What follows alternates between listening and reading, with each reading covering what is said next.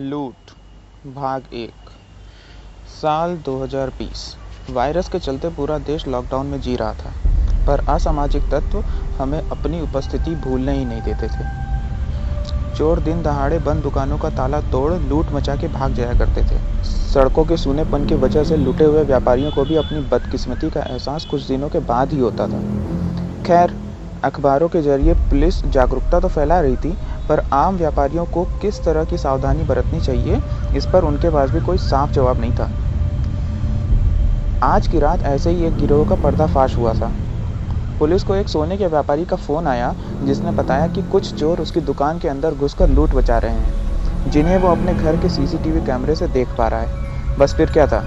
Police मौके पर पहुँची और सभी को रंगे हाथ दबोच लिया। पर जब से इन चोरों को थाने लाया गया था, ये सब बस एक दीपू नाम के बच्चे की रट लगाए हुए थे। इनके हिसाब से उसी लड़के ने इन्हें दुकान की चाबी दी थी। दुकान के मालिक के हिसाब से भी चाबी उसी लड़के के पास थी, पर वो लड़का फरार हो चुका था। दीपू के जानने वाले सभी को कॉल कर करके थाने बुलाया जा रहा था। कुल मिला के चार लोग इस चोरी में शामिल थे। तीन आदमी और एक औरत। औरत तो जब से थाने आई थी, बिल्कुल शांत बैठी हुई थी। जैसे मानो उसे कोई सदमा उदमा लग गया बाकी तीनों आदमी मार खा खा कर धीरे धीरे सब कुछ बताना शुरू कर चुके थे। एक आदमी जिसका नाम भीखू था, वो सारी बात शुरू से बताना शुरू किया। बस यहीं से हमारी भी कहानी शुरू होती है। बात कुछ एक हफ़्ते पुरानी थी। दिल्ली के सदर बाज़ार में शाम होने के साथ साथ रोज़मर्रा की दुकानदार भी अपने गले पर ताला मारना शुरू कर चुके थे। क्योंकि आम दिनों में बाज़ार में काफ़ी अच्छी खासी भीड़ आया करती थी तो छोटे छोटे दुकानदारों ने हर छोटे मोटे कोने का काफ़ी सूझबूझ से इस्तेमाल कर लिया था, जिससे सकरी गलियाँ और बिजली की तारों ने बाज़ार को मानो गुद कर भूल भुलैया ही बना डाला हो। दुकानों के बंद होते होते शाम के सात, साढ़े सात तक बज गए। भीड़ न बढ़े इसीलिए सभी दुकानों पर पहले से ही खुलने और बंद होने का समय लिख दिया गया था। हल्की फुल्की खटपिट की आवाज़ें कोनों से आ जाती थी जब पुलिस कांस्टेबल्स दौरा लगाने आ जाते थे। पर आठ बजते बजते वो सब आवाज़ें भी बंद हो गई। चौड़ी सड़कें लैंप पोस्ट की रोशनी से जगमगाने लगी, पर बाज़ार की सकरी गलियाँ तो मानो दिए के तले की तरह थी गुप अंधेरे में डूबी हुई। अंधेरा भी ऐसा कि इंसान को खुद का हाथ भी न नज़र आए। ऊपर से ये सन्नाटा, कोई भला मानुष भूले बिछड़े अपनी ही दुकान खोलने आ जाए तो डर के मारे उसके हाथ पैर फूल जाए। लॉकडाउन के चलते चौड़ी सड़कों पर गाड़ी, मोटर की आवाज़ें कम ज़रूर थी। पर सकरी गलियों में बैठे कुत्तों को इंसानी जात के होने का एहसास ज़रूर दिला देती थी। जिन्हें देख वो भौंक भौंक कर बाजारी गलियों का सन्नाटा चीर देते थे। रात के कुछ ग्यारह बज रहे होंगे, जब बच्चे कुछ जब बच्चे कुछ कुत्ते भी दूर भौंकते कुत्तों की ओर दौड़ लगाकर बाज़ार को सूना छोड़ गए। तभी कहीं दूर से तीन ई रिक्शा बाज़ार से लगी सड़क पर आके रुके, जिसमें से दो रिक्शों पर एक एक आदमी और तीसरे पर एक आदमी औरत बैठे थे। सबसे आगे चलते आदमी ने बाकी दोनों आदमियों से पूछा, का भैया जना, आज की रात यहीं बिताई जाए का? जगह बिल्कुल परफेक्ट लागत बा बोला तो सबके उतरत जाए। दूसरे नंबर के आदमी ने कहा, ठीक बा, पर तनिक अंधियार कहते चल के रुका?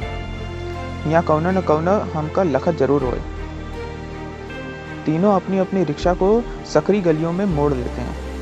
रिक्शों की हेडलाइट की रोशनी से गलियों में ठीक ठाक उजाला तो हो जाता है, पर उन चारों का ध्यान सामने देखने से ज़्यादा दुकानों का बैनर पढ़ने में था। कुछ 9-10 मिनट गलियों का चक्कर लगाने के बाद एक छोटी राशन की दुकान के सामने आकर अचानक सबसे आगे चलता आदमी औरत वाला रिक्शा रुक गया। पीछे वाले आदमी ने दबी आवाज़ में खींचते हुए बोला, अब एक का हुआ भैया? आगे वाले ने जवाब दिया, अरे ऊपर देख ल, सबकी नज़र ऊपर जाती है। हल्की सी रोशनी में सभी आँखें दबाकर दुकान पर लिखा नाम पढ़ने की कोशिश करते हैं। महिला ने नाम पढ़कर बोलने की कोशिश की, शंभू किराना स्टोर। दूसरे आदमी ने पहले से बोला, कहा भैया, दुकान पर तुम्हारा नाम बा तो तुम्हार दुकान थोड़ी हो जाए। चुपचाप आगे बढ़त चला चला। तभी उसी दुकान के अंदर से किसी सामान के गिरने की आवाज़ आई। सबको मानो सांप सूंघ गया। महिला बोली, अरे ये कैसे आवाज़ रही हो? कहीं कौना अंदर तो ना ही बैठा बा उसके बगल में बैठा आदमी नीचे उतरा और दुकान के शटर पर ज़ोर से हाथ पीटा, जिसकी आवाज़ सारी गलियों में गूंज गई और कहा, अरे, कोई अंदर है क्या? हम सब हवलदार हैं। हो तो बाहर निकलो तुरंत साहब बुला रहे हैं। दुकान के अंदर से कोई आवाज़ नहीं आई। वो हंसकर बाकियों से कहता है, देखा काउंटर नहीं रहा बाकियों को उसकी समझदारी पर हैरानी और गुस्सा दोनों आ रहा था। तीसरा आदमी बोला, अरे लंगड़ाऊ, तू पगलाई गवाह का? अगर अब तक कोनो नहीं हो सुन रहे हो तो अब ज़रूर सुन ले सब जना जल्दी से बतावा का करा जाए अब? इका तोड़े के बाद ना आए? पहला आदमी बोला, और काहे बरे हम यहाँ गाड़ी रोके रहे? देखत नहीं हो कति छोट राशन की दुकान बा, तुरंत ही टूट जाए और सुबह हो तो हम सब सामान लाद के निकलो ले क्यों? का बोला तो तू बचे। बाकियों ने भी कुछ देर बाद सहमति में सिर हिला दिया और सभी अपने अपने रिक्शा से उतरकर सामान के झोले नीचे उतारने लगे। वो लोग पहले आदमी को लंगड़ाऊ क्यों बुला रहे थे, अब पता चल रहा था। वो चलते समय इतना लंगड़ा रहा था कि उसके दाएँ पैर के घुटने में मानो ताकत ही ना हो। दूसरे आदमी ने अपने झोले से एक आरी काटने वाली छोटी मशीन निकालकर तीसरे को दिया, जो अपने हाथ में एक तार को लेकर खड़ा था। जिसका दूसरा सिरा उसके रिक्शे की बैटरी से जुड़ा हुआ था। एक मिनट में उसने मशीन को तार से जोड़ दिया और लंगड़े से बोला, देखा तरह गली के बाहर कौन हो ना चाहिए। और दूसरे की तरफ़ इशारा करते हुए बोला, जब हम कही, तब रिक्शा की चाबी घुमाई देगा। लंगड़े ने गली के मोड़ पर खड़े हो सही माहौल के होने का इशारा किया और तभी दूसरे ने चाबी घुमा दी।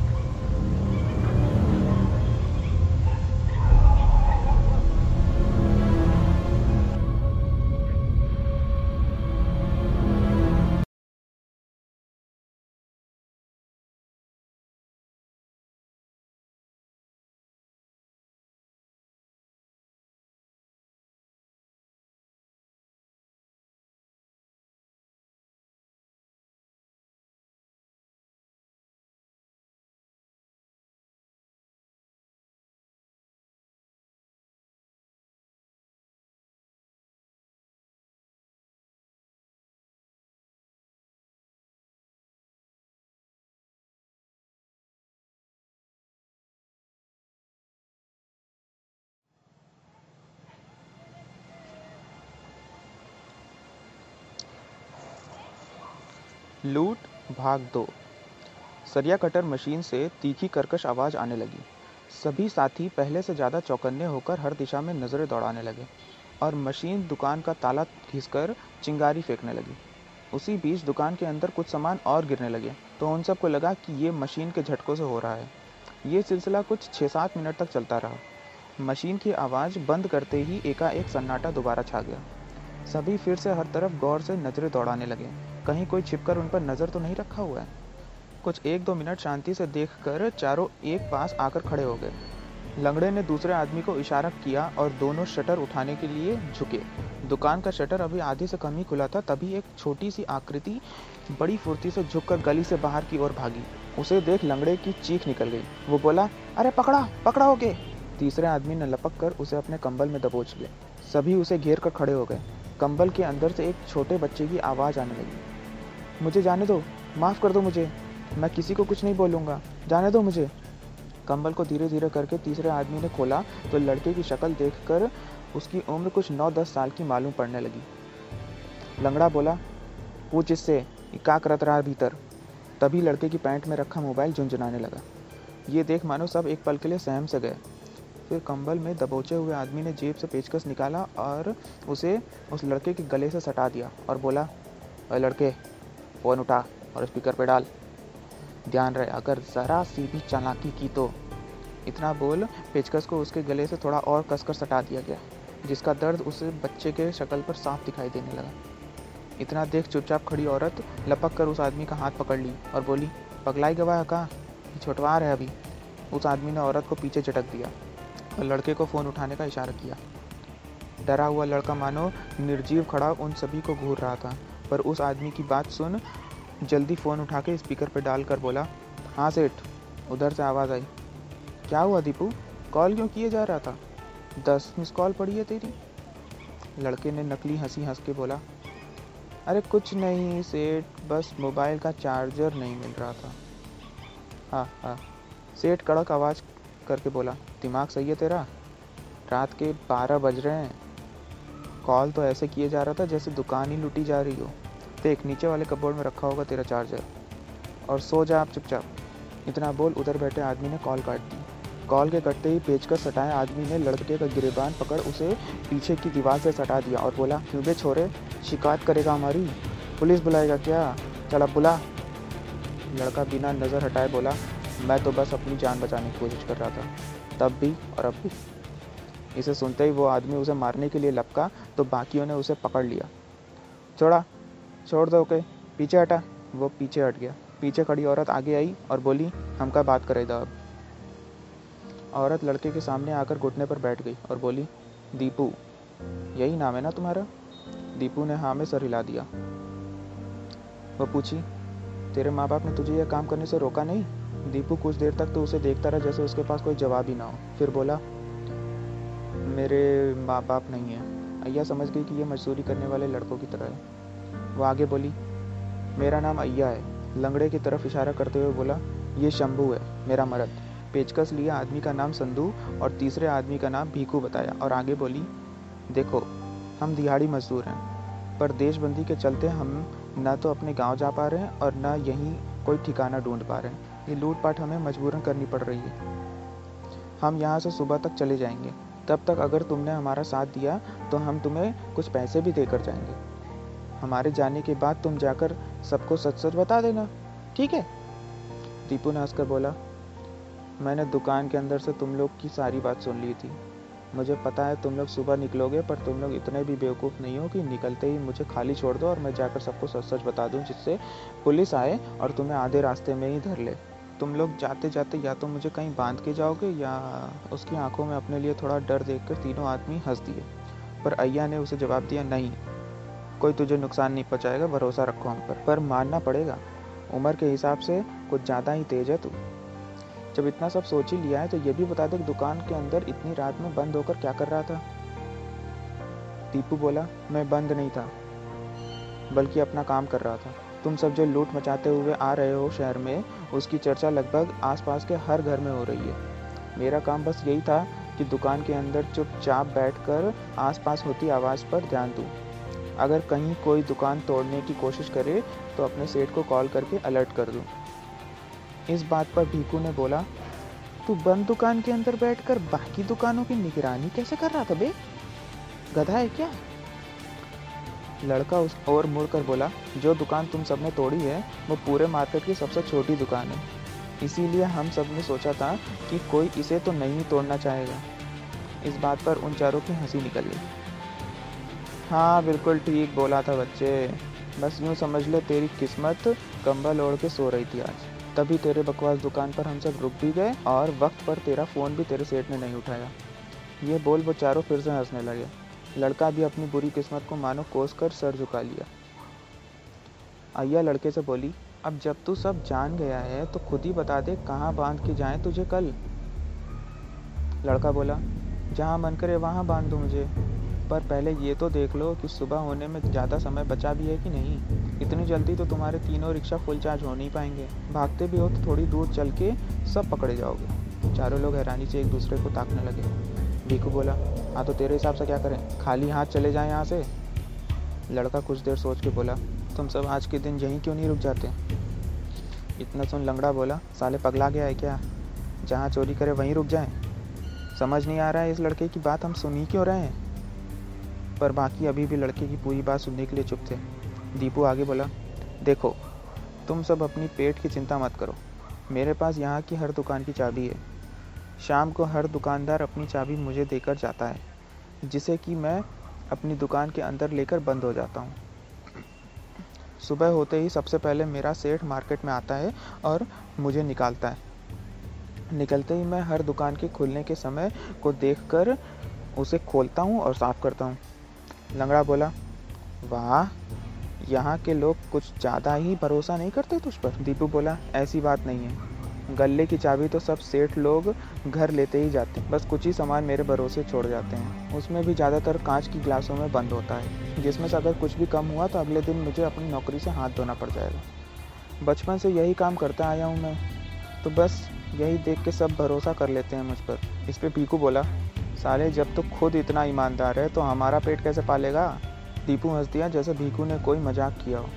मैंने कहा, अगर उन्हें दिखा कि कोई सामान कम हुआ है, तब मुझे निकाला जाएगा। वो लोग अभी भी उसकी बात नहीं समझ पाए। तो वो बोला, बचपन से हेरा फेरी करना मैंने काफ़ी अच्छे से सीख लिया अपने सेठों को देख देख कर, और अब इस जगह से मेरा मन भी उब गया है। बचपन से जिसने भी मेरी खिंचाई की है, उनसे हिसाब बराबर करने और यहाँ से निकलने का इससे अच्छा तरीका और क्या होगा? लड़के की बात का जवाब उन चारों में से किसी के पास नहीं था, क्योंकि लड़के की उम्र और उसकी अकल में उन्हें कोई मेल ही नहीं दिखाई दे रहा था। खैर, कुछ देर की शांति के बाद अय्या बोली अच्छा अब जल्दी बता, कैसे क्या करना पड़ेगा हम सबको? दीपू बोला बस अपना अपना सामान समेट के रिक्शे में रख दो और सभी रिक्शों को जंजीर से बांधकर एक एक साथ मंडी में खड़ा कर दो। तब तक मैं इस टूटे हुए शटर के लिए अपने सेठ को बताने वाला एक बहाना बना लेता हूँ। बस मेरा वो मोबाइल लौटा दोगे तो अच्छा रहेगा। दीपू उसका फ़ोन जेब से निकाल कर उसे थमा देता है। क्योंकि अब तक लगभग सभी को दीपू पर थोड़ा भरोसा तो हो ही गया था। उसके बाद जल्दी जल्दी सब अपने काम में लग जाते हैं। और एक कोने में जाकर दीपू अपने सेठ को कॉल कर देता है।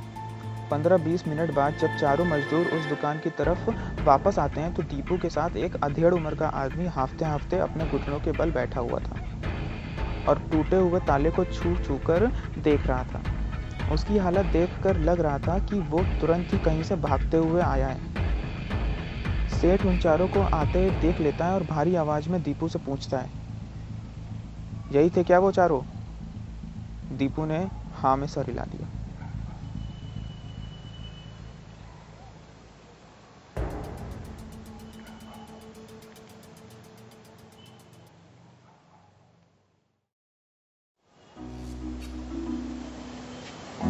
लूट, भाग तीन।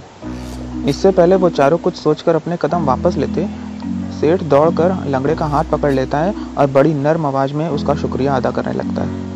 चिंता और हँसी की अजीब मिलावट उसकी शक्ल पर साफ़ दिख रही थी। वो बोला, दीपू ने मुझे बस कुछ ही देर पहले कॉल करके बताया किस तरह से तुम चारों की वजह से वो दो लुटेरे भाग गए।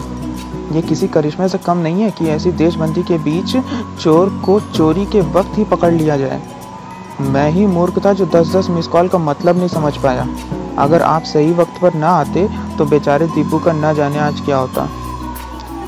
आप सबका बहुत बहुत धन्यवाद। पर इस पूरे मार्केट में अगर बाकी सारी दुकानों को छोड़कर वो चोर लोग इस छोटी सी दुकान को लूट रहे थे तो उनसे ज़्यादा निहायती गधा किस्म का चोर मैंने आज तक अपनी ज़िंदगी में नहीं देखा। इस बात पर सभी ने खींच भरी नज़रों से लंगड़े को देखा और सेठ की बातों में हाँ में हाँ मिला दिया। सेठ ने आगे बोला, वैसे तुम सब इतनी रात में कहाँ जा रहे थे? लंगड़े ने ही जवाब दिया, जी भैया, आप तो जानते ही हैं, मजदूर की हालत इस समय धोबी के कुत्ते जैसी हो गई है। ना तो गाँव जाने की इजाज़त और न रुकने का ठिकाना।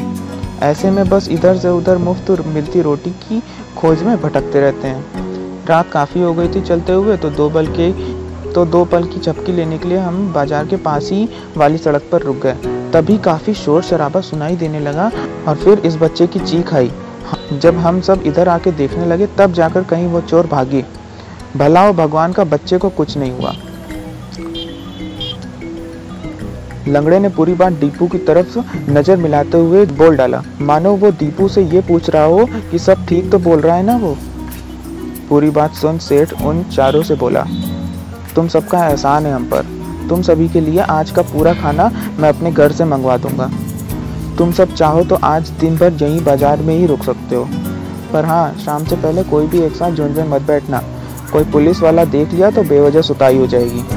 ऐसा करो, अगली और पिछली गली में भी कुछ दुकानें दीपू को खोलनी है। जहाँ ठीक लगे, उस दुकान में आज कुछ हाथ बटा दो। और कल सुबह जो समय ठीक लगे, उस पर निकल जाना। ठीक है? उन सभी ने एक दूसरे को एक नज़र देखा, फिर भीकू ने झट से बोल दिया हाँ भैया, बहुत सर रहेगा। भगवान भला करे आपका। इतनी बात कर, सेठ अपने फ़ोन में कुछ नंबर मिलाने लगा। शायद उन्हीं दुकानदारों का जिन पर आज वो सब काम करने वाले थे। वो चारों अपनी अपनी दुकान चुनने के लिए दीपू के पीछे पीछे चले गए। उस दिन की दिनचर्या भी बाकी दिनों की तरह ही शांति में लिप्त थी। चारों मजदूर अपनी अपनी दुकानों में सफ़ाई करने में व्यस्त थे। चोरी तो उनका वैकल्पिक रोज़गार था। प्रमुख काम तो उनका मजदूरी करना ही था। तभी हर दुकानदार के बोलने से पहले ही दौड़ दौड़ कर हर काम फुर्ती से किए जा रहे थे। देशबंदी के चलते सबके पास दुकान की धूल साफ़ करने के अलावा और कोई ज़्यादा काम था नहीं। रह रहकर इक्का दुक्का लोग आ जाते थे। और एक साथ काफ़ी सामान लेकर चले जाते थे। लगभग सभी दुकान खाली खाली सी लगने लगी थी अब, चाहे वो राशन हो या सब्ज़ी मंडी। मंडी में तो बस इक्का दुक्का सब्ज़ी ही दिखाई दे रही थी। बाकी जगह पूरी खाली पड़ी थी, जिसमें उन तीनों ने अपने तीन रिक्शे खड़े कर दिए थे।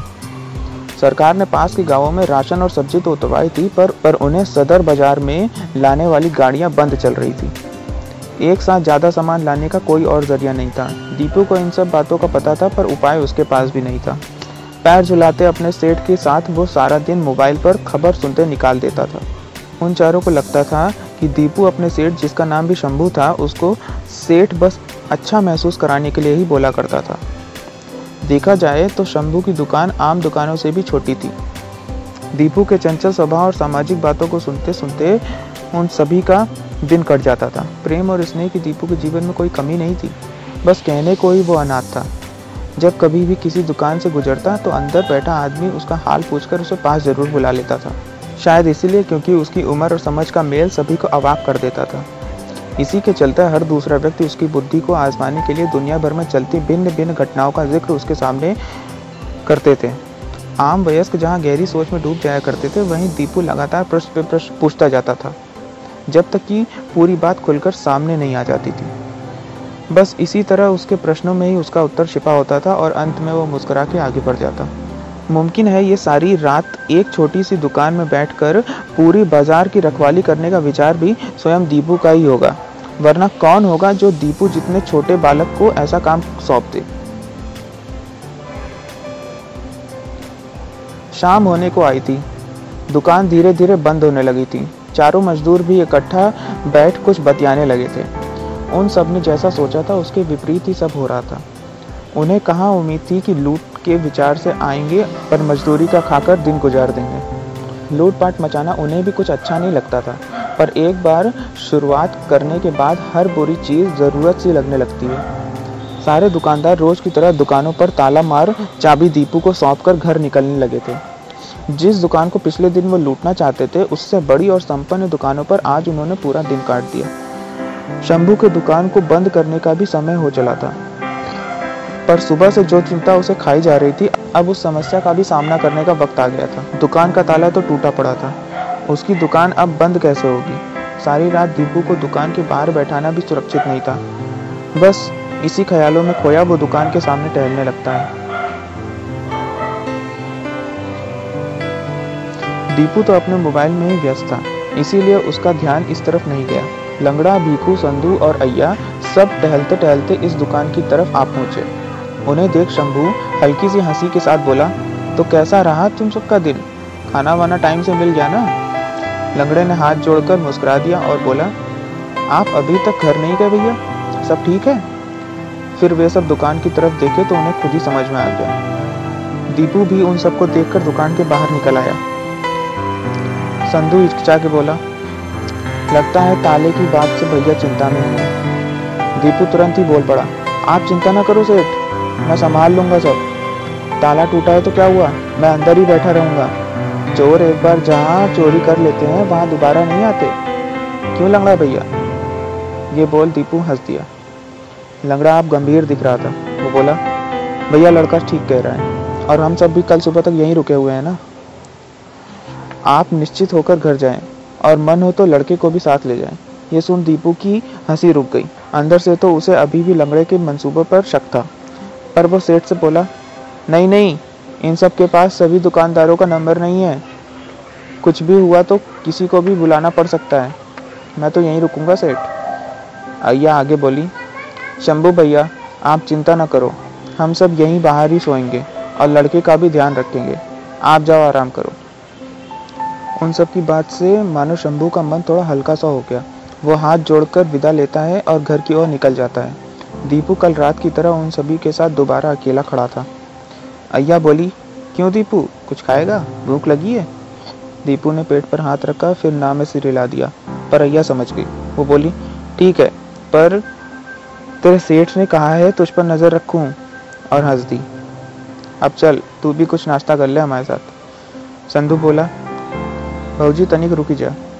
रच के और अंधियार हो जाए, फिर खाई लियो ही तो पुनः भूख लग जाए। वह पाँचों मंडी में खाली जगह देखकर चादर बिछाकर बैठ जाते हैं। तीनों आदमी आपस में हँसी ठट्टे करने लगते हैं। दीपू अभी भी अपने मोबाइल में ही सर गड़ाए हुआ था। शायद जानबूझकर वो उन सबसे ज़्यादा बात नहीं करना चाहता था। अय्या खाली बैठी उसी को देखे जा रही थी। जब अंधेरे में मोबाइल की रोशनी से दीपू की आँखें जलने लगी तो मोबाइल बंद कर वो आँखें मीचने लगा। मौका पर अय्या उससे पूछ पड़ती है। तू काहे ही जगह से भागना चाहता है? बाहर की दुनिया कितनी हरामी है, जानता है? इन सबन के साथ रहेगा तो सुखी रहेगा। देख, सब तुझे कितना प्यार करते हैं। बोल। दीपू चुपचाप अय्या को देखने लगा। कुछ देर सोच के बोला, यहाँ रहा तो ज़िंदगी भर यहीं पड़ा रहूँगा। ज़िंदगी में और भी बड़े काम करने हैं मुझे। दीपू और अय्या की इन बातों पर बाकी तीनों बिल्कुल ध्यान नहीं दे रहे थे। वो सब तो अपने ही पुराने किस्सों को दोहराकर हंसने में व्यस्त थे। अय्या ने दीपू से पूछा ऐसा कौन सा बड़ा काम है जो तू यहाँ नहीं कर पा रहा है? दीपू बोला, मैं नाम कमाना चाहता हूँ। पढ़ाई लिखाई करने के ना तो मेरे पास पैसे हैं और ना ही मन। काम भर का जोड़ घटाना सीख लिया है। अब बस कुछ ऐसा काम करना है जो पढ़े लिखे भी नहीं करते हैं। अय्या पूछी, कौन सा? तो बहुत धीरे से दीपू बोला, मंत्री बनना है मुझे। इतना सुनते ही मानो अय्या के ओश ठिकाने नहीं रहे। गला फाड़ के ज़ोर ज़ोर से हंसने लगी। बगल बैठे तीनों आदमी अपनी बात छोड़कर उसे ही हैरानी से देखने लगे। भीगू बोला कहा हुआ भाजी? ये ये लड़का, इसको मंत्री बनना है। अय्या की बात सुन के वो चारों भी एक साथ ज़ोर ज़ोर से हंसने लगे। दीपू उन सभी को हँसते देखकर गुस्सा गया। उसे लगा उसे ऐसा लगा जैसे उसका कोई बड़ा राज फाश हो गया हो। मूर्खता भरी भावनाओं में बहकर उसने वो बोल दिया था जो उसने आज से पहले किसी से नहीं बोला था। अपनी शर्म छुपाने के लिए वो दोबारा मोबाइल में आँखें गड़ाकर बैठ गया।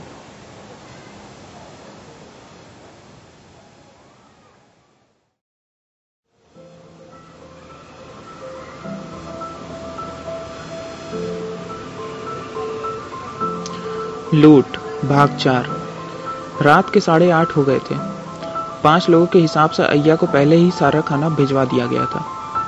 पर ऐसे मौक़ों पर खुराफात करना तो संधू और भीखू की जैसी आदत सी बन गई थी। वो कहने लगे, बिना अचार कटाई के खाने में मज़ा नहीं आएगी। अब तो हमारे पास चाबी भी है। क्यों दीपू? लंगड़ा कुछ नहीं बोला, पर अय्या को उनकी यह हरकत पसंद नहीं आ रही थी। उसके मना करने पर भी भीखू जिद करने लगा। कि कल सुबह तो वैसे भी निकल जाना है। राशन की दुकान तो खोलनी ही पड़ेगी। तो क्यों ना अभी सब निकाल कर रख लिया जाए, फिर आराम से खाना खाकर सो जाएँगे। लंगड़ा उनकी बात मान गया।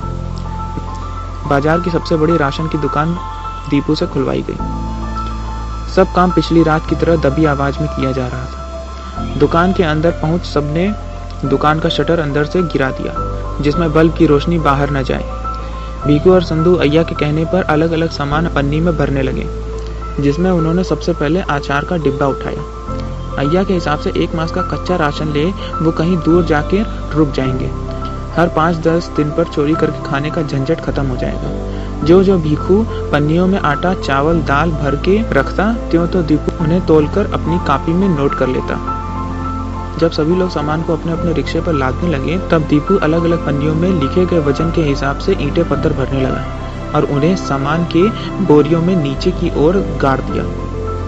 सब काम होने के बाद सामान के साथ साथ रिक्शों को वापस वही मंडी में खड़ा कर दिया गया। इतना काम करके सभी को भूख लग चुकी थी। बिना ज़्यादा बात किए सब खा पी कर सोने चले गए। पर दीपू कोने में बैठा अपनी कॉपी में कुछ लिखता रहा। अय्या लेटे लेटे उसे देखती रही और उसकी कई बातों पर मनन करती रही और इन्हीं ख्यालों में घूमते हुए सब धीरे धीरे सो गए। अगली सुबह जब दीपू उठा, तब तक वो चारों निकलने के लिए तैयार हो चुके थे। उन सभी को जाते देख एक तरह का खालीपन ने दीपू को घेर लिया। शायद इसीलिए क्योंकि कल से पहले उसने कभी अपने मन की बात किसी और से नहीं बोली थी। चलते चलते जब अय्या ने दीपू को गले लगाना चाहा तो दीपू बगल हट संधू से बोला अगर तुम सब अब भी रुकना चाहो तो रुक सकते हो। पीकू उसकी बात सुनकर ऐट गया और बोला, अबे पगला गया है क्या? अब कैसे रुक सकते हैं? हम चोरी का माल गाड़ी पर लाद चुके हैं। कोई देख लिया तो लेने के देने पड़ जाएँगे। और अब और देर नहीं करनी चाहिए। चलो निकलते हैं। पर लंगड़ा दीपू से पूछा, कैसे? दीपू आगे बोला, देखो देशबंदी के चलते बिना साधन और आदमी के बाज़ार में नया सामान लाना मुश्किल हो गया है। सभी दुकान का सामान धीरे धीरे ख़त्म होता जा रहा है। ऐसे में इन सबको तुम जैसे लोगों की ज़रूरत है। अपने रिक्शों से दिन भर चक्कर मार के सामान और सब्ज़ियाँ अपनी मंडी में लाओ और उनके बदले चार वक्त का खाना और कुछ मजदूरी कमा लो। ऐसे हालातों में शहर भर में कहाँ दर दर भटकोगे? जिस दिन तुम सबको लगे देशबंदी खत्म होने वाली है, उसी दिन अपना सामान लाद के निकल जाना। बात तो दीपू की ठीक थी, पर भोर का समय हो गया था। किसी भी पल शंभू अपनी दुकान पर आ सकता था।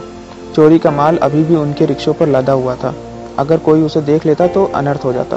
संधू ने बाकी सभी को एक नज़र देखा, फिर दीपू से बोला तो फिर इस लूट के माल का क्या करें?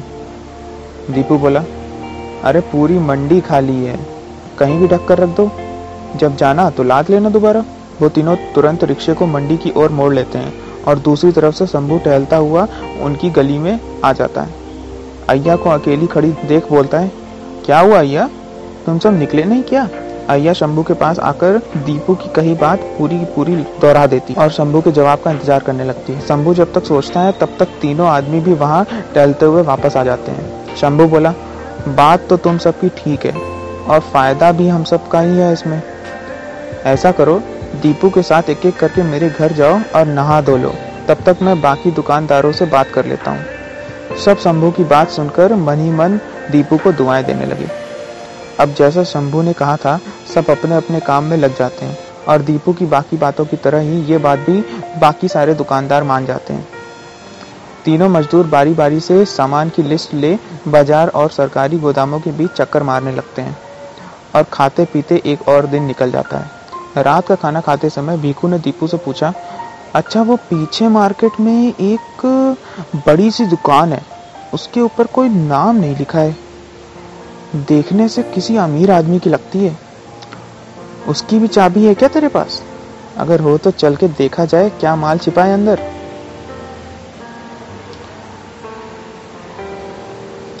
दीपू कुछ देर भीकू की शक्ल देखता रहा, फिर कुछ सोच के बोला अच्छा वो। हाँ वो तो खाली पड़ी है, इसीलिए उस पर किसी का नाम नहीं लिखा है। किराए पर देनी है ना मालिक को? और मेरे पास उसकी कोई चाबी वाबी नहीं है। बस ये बात यहीं ख़त्म हो जाती है, और सब अपनी अपनी बातों में दोबारा लग जाते हैं। इधर अय्या दीपू को खाने के बाद पास बुलाती है। कल के बाद दीपू ने उससे कोई बात नहीं की थी।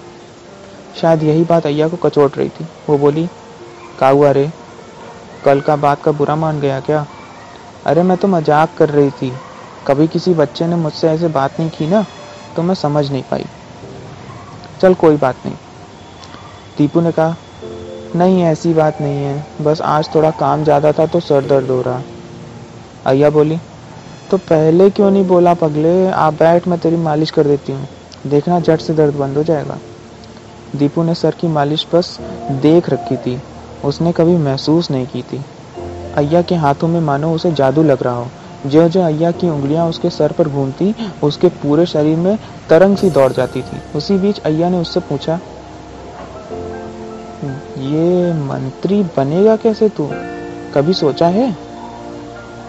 अरे, बड़ा पैसा लगता है इन सब में। इतने पैसे कहाँ से लाएगा तू? अकल तो खूब है तेरे पास। तो कहीं ठगता तो नहीं फिरेगा लोगों को? या हमारी तरह लूट मचाता फिरेगा? बोल। ये स्नेह चीज़ ही ऐसी होती है। जो अय्या जैसी औरत को भी, जो खुद एक लुटेरे की पत्नी है, एक पराये लड़के के गलत राह पर जाने की चिंता दे दे। दीपू अय्या की आवाज़ में दुख को भाप गया और बोला, पैसे कमा के तो हर कोई राजनीति में घुस सकता है। मैं तो लोग कमाऊँगा। ये हम सबके हाथ में जो मोबाइल दिया है ना, ये हमें कुछ भी सिखा सकता है। बस इसी से सीख उन सभी पिछड़ों को आगे बढ़ाऊँगा, जो इतने बदकिस्मत हैं कि सरकार की दी हुई स्कीमों का भी लाभ नहीं उठा पाते। एक किसान को सही मंडी, सही बीज, सही दाम और सही ब्याज को पाने में हज़ारों तकलीफें आती हैं। बात सिर्फ़ किसान की नहीं है। हर एक आदमी जो गरीबी रेखा से नीचे जी रहा है, उसकी अगली पीढ़ी किस तरह मुफ़्त शिक्षा और स्वास्थ्य लेकर अपने परिवार का सहारा बन सकती है, बस यही बताना है मुझे। जब लोगों के जबान पर मेरा नाम छप जाएगा, तब जाकर किसी राजनीति दल के साथ मैं जुड़ जाऊँगा। यूँ पैसे से कुर्सी खरीदना मेरे बस की बात तो नहीं इतना बोल जब वो पलट कर अय्या को देखा तो अय्या की आँख में नमी उसे साफ़ दिखाई दे रही थी। उसको देख अय्या हल्के से हंस दी और बोली, जानता है, जब मैं 18 साल की थी, तब मेरी शादी हो गई थी। शादी के दो साल तक हमें कोई बच्चा नहीं हुआ। एक दिन अपने देवर के साथ मैं और मेरा आदमी अस्पताल जा रहे थे। पर कहाँ पता था कि एक सड़क दुर्घटना में मेरी पूरी ज़िंदगी ही बदल जाएगी?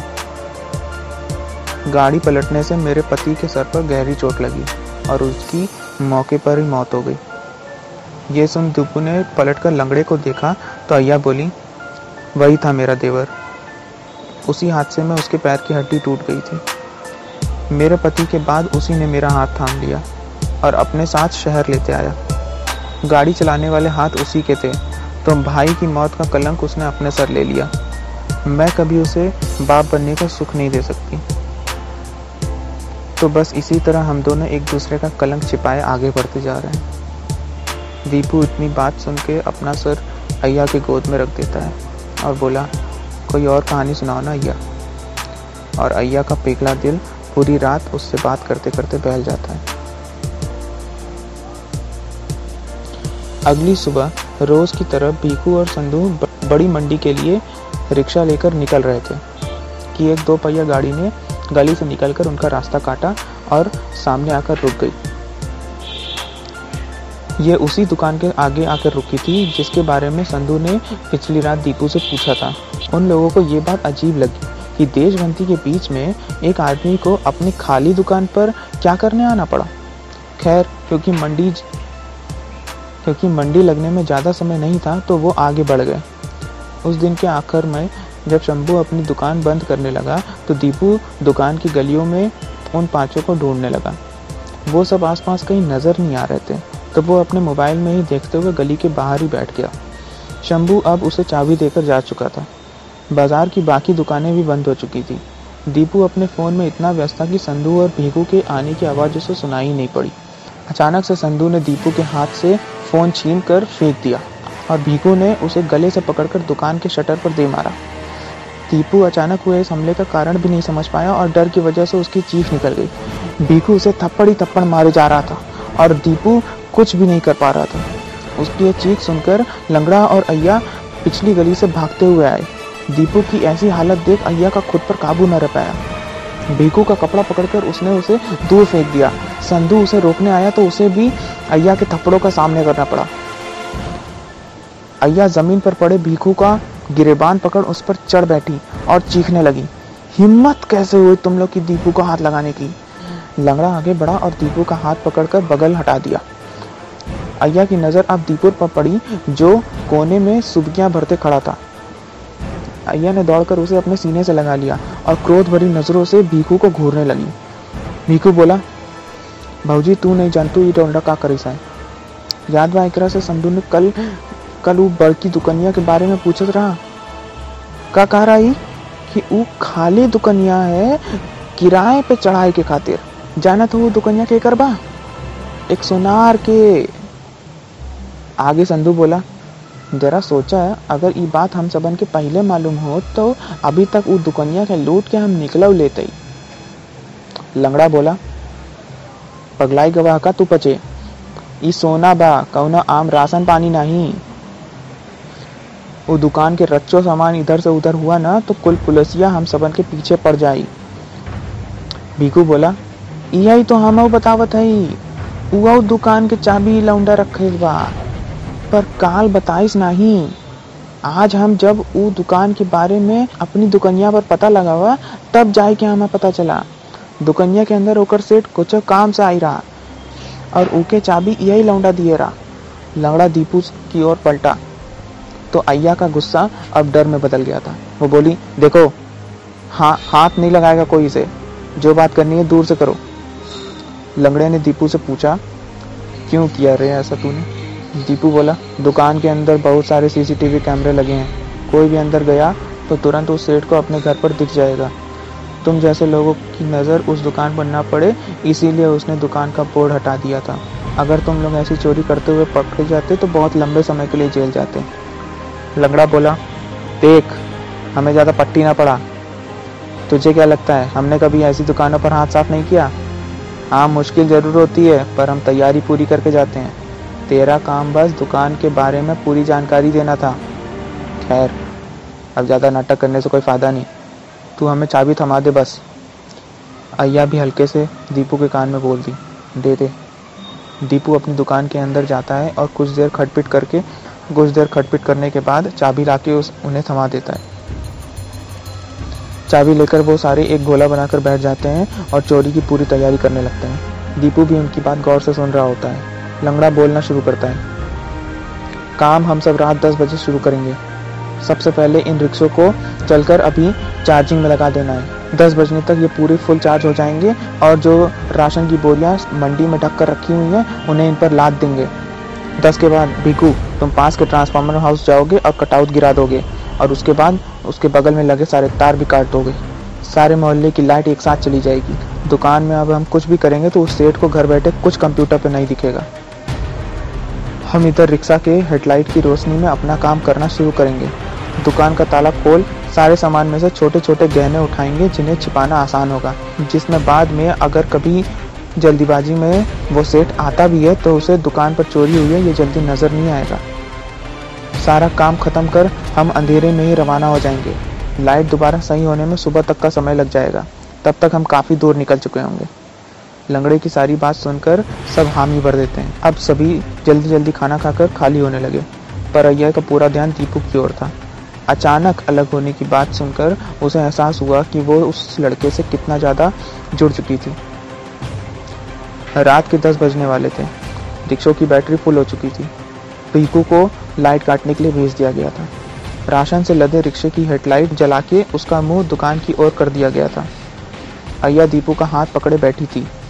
न जाने दोबारा उसे यह मौका मिले या ना मिले।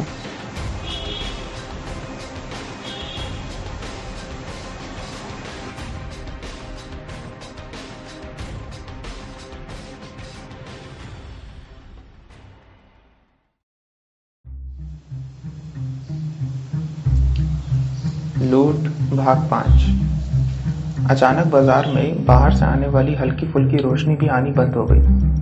सब समझ गए कि भीकू ने अपना काम कर दिया है। तुरंत लंगड़े ने आवाज़ लगाई और सभी अपने अपने काम में लग गए। दीपू अपना हाथ छुड़ा के दुकान के पास खड़ा हो गया। लंगड़े और संधू ने मिलकर धीरे धीरे दुकान का शटर उठाना शुरू किया। लंगड़ा संधू और अय्या तीनों दुकान के अंदर चले गए, पर दीपू नहीं गया। वो रिक्शों के पीछे की तरफ़ जाकर कुछ खटपिट करने लगा। बाकियों ने उस पर ज़्यादा ध्यान नहीं दिया। वो उनकी आँखों के सामने है, बस यही काफ़ी था चमचमाती दुकान को देखकर कुछ देर तो वो लोग अपनी नज़रें इधर उधर दौड़ाने लगे। फिर मेन रोड पर किसी गाड़ी के आने की आवाज़ सुनी तो झटपट काम शुरू कर दिए। अय्या एक कपड़ा बिछा के बैठ गई। संधू और लंगड़ा कांच की अलमारियों में से छोटे छोटे गहनों को छाट कर उसकी तरफ़ उछालना शुरू कर दिए।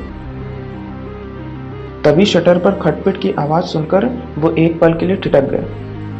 भीकू हफ़्ते हफ़्ते दुकान पर आ गया था। उसके हाथ में मोबाइल की टॉर्च जल रही थी। वो बोला, तार काट दिया हम अब? संधू बोला, अब आई के हाथ बटावा और का? तभी अय्या को एहसास हुआ कि दीपू नज़र नहीं आ रहा था। वो उसको पुकारते हुए दुकान से बाहर निकल गई। उसी जगह भीखू आके बैठ गया। दीपू को ढूँढने के लिए आसपास की गलियों में जाकर अय्या ने उसका नाम पुकारना शुरू कर दिया। पर अचानक एकाएक बहुत सारे आदमियों की चीखने की आवाज़ सुनाई दी। हाथ ऊपर। कोई अपनी जगह से नहीं हिलेगा। हवलदारों, धरो सालो। दुकान के बाहर कुछ नौ दस पुलिस वाले खड़े थे और उन जिन्होंने पूरी दुकान को घेर रखा था और साथ में दुकान का मालिक भी खड़ा हुआ था। अब उन्हें समझ में आ गया कि वो गाड़ी की आवाज़ किसकी थी। सेठ ने बोला, कबीनो, लाइट काट दिए तो सोचे कि मुझे कुछ दिखाई नहीं देगा? जरा ये तो देख लेते कि दुकान में इन्वर्टर है कि नहीं है। और वही इन्वर्टर मेरे घर पे भी लगा ये सुन उन सभी का माथा ठनक गया। आखिर दीपू ने ये बात उनको क्यों नहीं बताई? उन चारों ने चुपचाप खुद को सरेंडर कर दिया। अगर आपको याद है तो हमारी कहानी की शुरुआत भी कुछ यहीं से हुई थी। थाने में बैठे बैठे भोर हो चली थी। सारी बातें एक ही लड़के के ऊपर आके रुक जाती थी, दीपू, जो अब तक लापता है। जिन हवलदारों को उसे ढूँढने के लिए भेजा गया था, वो भी खाली हाथ वापस आ चुके हैं। भोर होते ही शंभू थाने पहुँच गया। देखने से वो काफ़ी गुस्से में लग रहा था। आते ही उसने दीपू से चीख कर बोला, मेरा दीपू कहाँ है? क्या क्या तुमने मेरे दीपू को साथ बोलो, वरना मैं यहीं तुम सबका खून कर दूँगा। संजू डरते हुए बोला सच बता रहे भैया, हम नहीं जानते, वो कल रात से ही गायब है। पुलिस इंस्पेक्टर ने शंभू को संभालते हुए कहा, आप चिंता न करिए, हम उसे जल्दी ढूंढ लेंगे। शंभू की आँखें छलक उठी। वो बोला, इंस्पेक्टर इंस्पेक्टर साहब, मेरे बेटे के अलावा मेरी दुनिया में और कोई नहीं है। मैं हाथ जोड़ता हूँ आपके सामने। मुझे मेरा बेटा लौटा दीजिए। इतना बोल वो फूट फूट कर रोने लगा। ये सुनकर इंस्पेक्टर के साथ साथ उन चारों के भी होश उड़ गए। इंस्पेक्टर बोला, पर सर, ये सब तो बता रहे थे कि दीपू एक अनाथ है और ऐसा खुद दीपू ने इनसे कहा है। शंभू रोते हुए इंस्पेक्टर को देखा और बोला, कैसी बात कर रहे हैं सर? दीपू मेरा ही लड़का है। वो भला ऐसी बात क्यों कहेगा? इंस्पेक्टर ने पूछा, सर, आपके घर में और कौन कौन है? शंभू ने बोला जी, जिसकी दुकान में कल रात चोरी हुई थी, वो मेरा ही बड़ा भाई है। शंभू की बात सुन जेल में बंद उन चारों का सर फट गया। वो सब कुछ समझ ही नहीं पा रहे थे। तभी संधू ने हड़बड़ी में शंभू से पूछा, जब वो आपका ही सगा बेटा है तो वो आपको सेठ कह करके बुलाता था? शंभू सर झुकाकर बोलना शुरू किया, मेरे और मेरे बड़े भाई के रिश्ते कुछ ठीक नहीं थे। पुश्तैनी ज़मीन को बेचकर वो सोनार बन गया था। और साथ ही न जाने वो और कितने अवैध धंधे साथ में कर रहा था। मेरे हक की ज़मीन बेच मैं भी कुछ बड़ा काम शुरू करना चाहता था, पर पता चला उसने वो भी पहले ही बेच डाली है। जब मैंने उस पर धोखाधड़ी का केस किया तो उसके घर की पूरी तलाशी ली गई, पर न जाने उसने कमाए हुए पैसों का क्या किया। घर, दुकान और बैंक, कहीं भी कुछ पैसों का हेर फेर नहीं मिला, और कभी कुछ पता नहीं चल पाया। अमीर होने की वजह से सब उसे बाज़ार में सेठ कहकर बुलाने लगे। पर मुझे सिर्फ़ शंभू। बस यही बात मेरे दीपू को खटकती थी। इसीलिए जब तक वो मेरे साथ बाज़ार में रहता था, मुझे सेठ कहकर बुलाता था। इंस्पेक्टर को अपनी 10 साल की ड्यूटी में पहली बार कुछ ऐसा देखने को मिला था जिसमें सारी कड़ियाँ बस एक ही तरफ़ इशारा कर रही थी कि एक 10 साल के बच्चे ने चार लुटेरों के साथ मिलकर एक दुकान पर लूट मचवाई, जिसका एहसास उन लुटेरों को भी नहीं हुआ। इंस्पेक्टर इन्हीं सब ख्यालों में खोए हुए थे कि तभी वो सोनार हाँफते हुए स्टेशन के अंदर आया। वो कुछ बोले, इससे पहले ही इंस्पेक्टर ने उसकी हालत देखकर बोल दिया। लगता है अब तुम्हें पता ही चल गया है कि असल में दीपू ने ऐसा क्या चुराया है। क्यों? तुम्हारी सारी चोरी हुए गहने तो हमने बरामद कर लिए। लेकिन ऐसा क्या चोरी हुआ जिसकी वजह से दीपू को खुद फरार होना पड़ा? मैं सच कह रहा हूँ ना? शंभू इंस्पेक्टर की ओर अचरत से देखने लगा, पर सोनार ने हाँफते हुए हाँ में सर हिला दिया। इंस्पेक्टर ने बोला, चलो, जो जो चोरी हुआ है उसकी रसीद लेकर आओ और चोरी की रिपोर्ट लिखो तभी ढंग से तफ्तीश शुरू हो पाएगी। अब नाम बताओ अपना। सोनार बोला, मेरा नाम रमेश है, पर सर, मैं रिपोर्ट नहीं लिखा सकता, समझिए।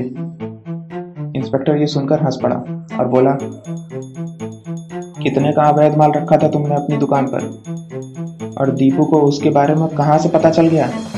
रमेश बोला, कल रात की चोरी के बाद मैं अपने दुकान में वापस गया और सब जगह देखा। जब मुझे एहसास हुआ कि मेरी वही चीज़ें सिर्फ़ गायब हैं, जिनकी मेरे पास रसीद नहीं है तो मैं भागा भागा पुलिस स्टेशन आया। पर यहाँ आकर इनके सामानों में तलाशी के बाद पता चला कि इनके पास भी ऐसा कोई सामान नहीं है। पर ये सब बस दीपू का ही ज़िक्र किए जा रहे थे। तब मैं वापस अपने घर गया और अपना सीसीटीवी कैमरा चेक किया और सब समझ में आ गया। रमेश अपना फ़ोन इंस्पेक्टर को थमा के बोला, देखिए, ऐसे ही इस लड़के ने मेरे दुकान पर हाथ साफ़ किया। मोबाइल में सीसीटीवी का फुटेज चल रहा था। समय से दोपहर के डेढ़ बजे थे। हल्के हल्के छोटे हाथों ने दुकान का शटर थोड़ा सा उठाया। हल्का सा शटर उठते ही एक लड़का लेट के दुकान के अंदर घुस गया। वो दीपू था। अंदर घुसकर उसने मोबाइल की लाइट जलाई और दुकान में बिछी कारपेट को मोड़ने लगा। फिर कारपेट को अलग हटा के सफ़ेद टाइल्स की फर्श पर कुछ ढूँढने लगा। शायद किसी तरह का निशान, जो शायद कुछ देर बाद उसे दिख गया। जेब से एक नुकीली चीज़ निकालकर जो कुछ पेचकस की तरह दिख रही थी, उसने टाइल्स के कोनों में गाड़ दी। और टाइल्स को उठा दिया। मोबाइल में इतना सब देखना जैसे काफ़ी नहीं था कि टाइल्स के अंदर से दीपू ने एक छोटा सा बैग निकाल लिया। उस बैग के अंदर क्या क्या रखा था, ये सब तो नज़र नहीं आया उस कैमरे में, पर दुकान को जैसा तैसा करके दीपू दुकान से बाहर निकल गया चुपचाप। ये देखकर इंस्पेक्टर ने पूछा, भला इस लड़के को कैसे पता चल गया कि आपकी दुकान में कौन सी चीज़ कहाँ रखी है? रमेश बोला अरे नहीं पता चलता साहब। वो तो मेरी पत्नी उस बिन माँ के बच्चे पर कुछ ज़्यादा ही प्यार बरसाती थी, जिसका फ़ायदा उठा लिया उस लड़के ने। कल सुबह उसने मुझे कॉल की और अपने बाप इस शंभू के दुकान पर हुई लूट के बारे में मुझे बताया, जिससे मैं चिंता में पड़ गया और दुकान में बाहर रखे अपने अवैध सोने की जगह बदलने के लिए मैं चला गया। मेरा घर दुकान से सटा ही हुआ है। मेरे दुकान की चाबी भी उस दीपू के पास थी। लेकिन क्योंकि मेरी दुकान में सीसीटीवी लगा हुआ है, इसलिए मुझे इतनी डर नहीं थी। दीपू से चाबी लेकर मैं जब अपनी दुकान में गया, तभी दीपू भागकर मेरे घर पहुँच गया और सीसीटीवी में मुझे गौर से देखने लगा।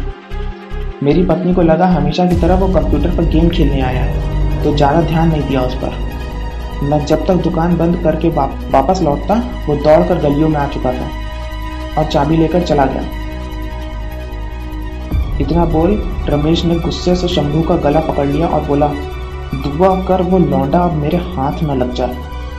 शंभू के मुँह पर एक तीखी सी हँसी आ गई। वो बोला, इस दिन के लिए मैंने कब से राह देखी थी भैया? जब तेरा सारा घमंड चूर हो जाएगा और तू मेरे सामने ऐसे बिलबिलाता खड़ा रहे। हालाँकि मुझे अपने दीपू से ऐसी कोई उम्मीद नहीं थी, पर तुझ जैसों के साथ तो ऐसा ही होना चाहिए। दीपू, जहाँ भी होगा, ठीक ही होगा। इतना भरोसा है मुझे उस पर। रमेश इंस्पेक्टर की ओर मुड़ा और बोला, इंस्पेक्टर, वो लाखों का माल लेकर भागा है यहाँ से। आपको जितना भी कमीशन चाहिए मैं दूँगा, पर वो लौंडा बच कर नहीं निकलना चाहिए। इंस्पेक्टर बोला, देखिए, बिना एफआईआर हम ज़्यादा तो कुछ मदद नहीं कर सकते आपकी, पर हमें अगर कुछ पता चला तो आपको ज़रूर बता दिया जाएगा। उसकी बात सुन रमेश खींच कर स्टेशन से बाहर निकल जाता है। तभी बाहर से वो दुकानदार भी आ जाता है, जिसके दुकान के राशन पर उन सबने अपना हाथ साफ़ किया था। उसको देख लंगड़ा धीरे से बोला आपकी दुकान का सारा राशन रिक्शे में भरा हुआ है, आप उसे ले जा सकते हैं। दुकानदार बोला, अब इसकी कोई ज़रूरत नहीं। तुम सबने जो भी सामान लिया था, उसकी एक पर्ची तैयार करके किसी ने कल पैसों के साथ मेरे शटर के नीचे से मेरी दुकान में डाल दिया। आज जब मैंने अपनी दुकान खोली तो मुझे वो मिली। इंस्पेक्टर हंस पड़ा और बोला, तुम सब ऐसे चोर हो जिन्होंने चोरी करके भी कुछ नहीं चुराया है। ज़ाहिर है, दीपू के पास तो कोई पैसे थे नहीं। तुम सब जब सोनार की दुकान में लूट मचा रहे थे, तभी दीपू ने मौका देखकर तुम्हारे पैसों पर हाथ साफ़ कर लिया, जिसमें से कुछ पैसे तो उसने दुकान में डाल दिए और बाकी अपने साथ लेकर भाग गया। तो अब तक कानूनन तुम सब तो बेगुनाह हो। पर चोरी करने की कोशिश में तुम्हें जेल में रहना पड़ेगा। इस बात पर शंभू बोला, नहीं सर, जब मेरे बेटे ने इन सबको चोरी में फंसाया है तो अब मुझे ही इन सबको जमानत भी दिलानी पड़ेगी। अब लगभग एक घंटे बाद वो सो सब अपने अपने रिक्शे को लेकर निकल पड़े, जिसमें एक महीने का राशन वो साथ लिए जा रहे थे। उनके पास उनकी जमा पूंजी में अब कुछ भी नहीं बचा था। जेब में कुछ पाँच सौ छः सौ रुपये थे, पर दीपू से उन्हें कुछ ज़्यादा शिकवा नहीं था। हालाँकि पिछले रात की मार अभी तक दुख रही थी। शहर के बॉर्डर पर बेघरों के लिए सरकार मुफ़्त खाने का और रहने का बंदोबस्त कर रही है, ये पुलिस वालों ने उन्हें पहले ही बता दिया था। बस अब वो सब उसी तरफ़ निकल रहे थे।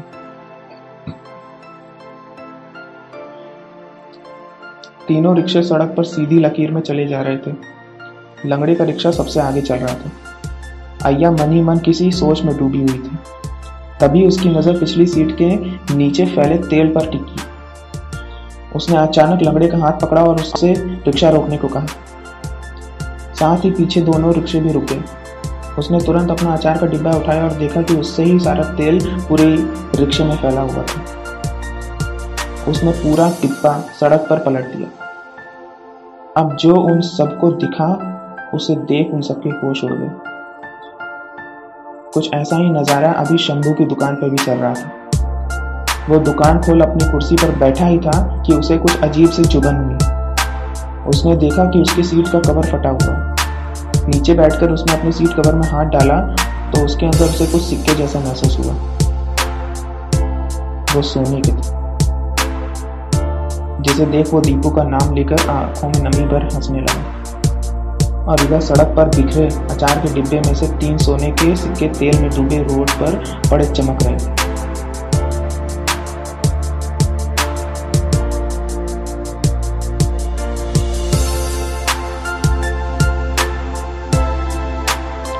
मेरी नज़र में दीपू कोई चोर नहीं था।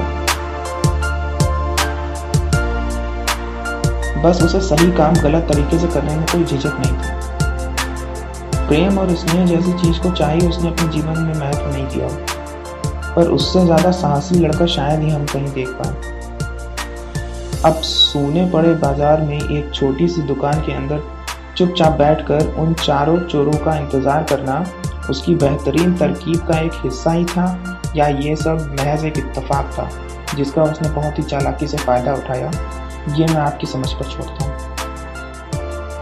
नमस्कार।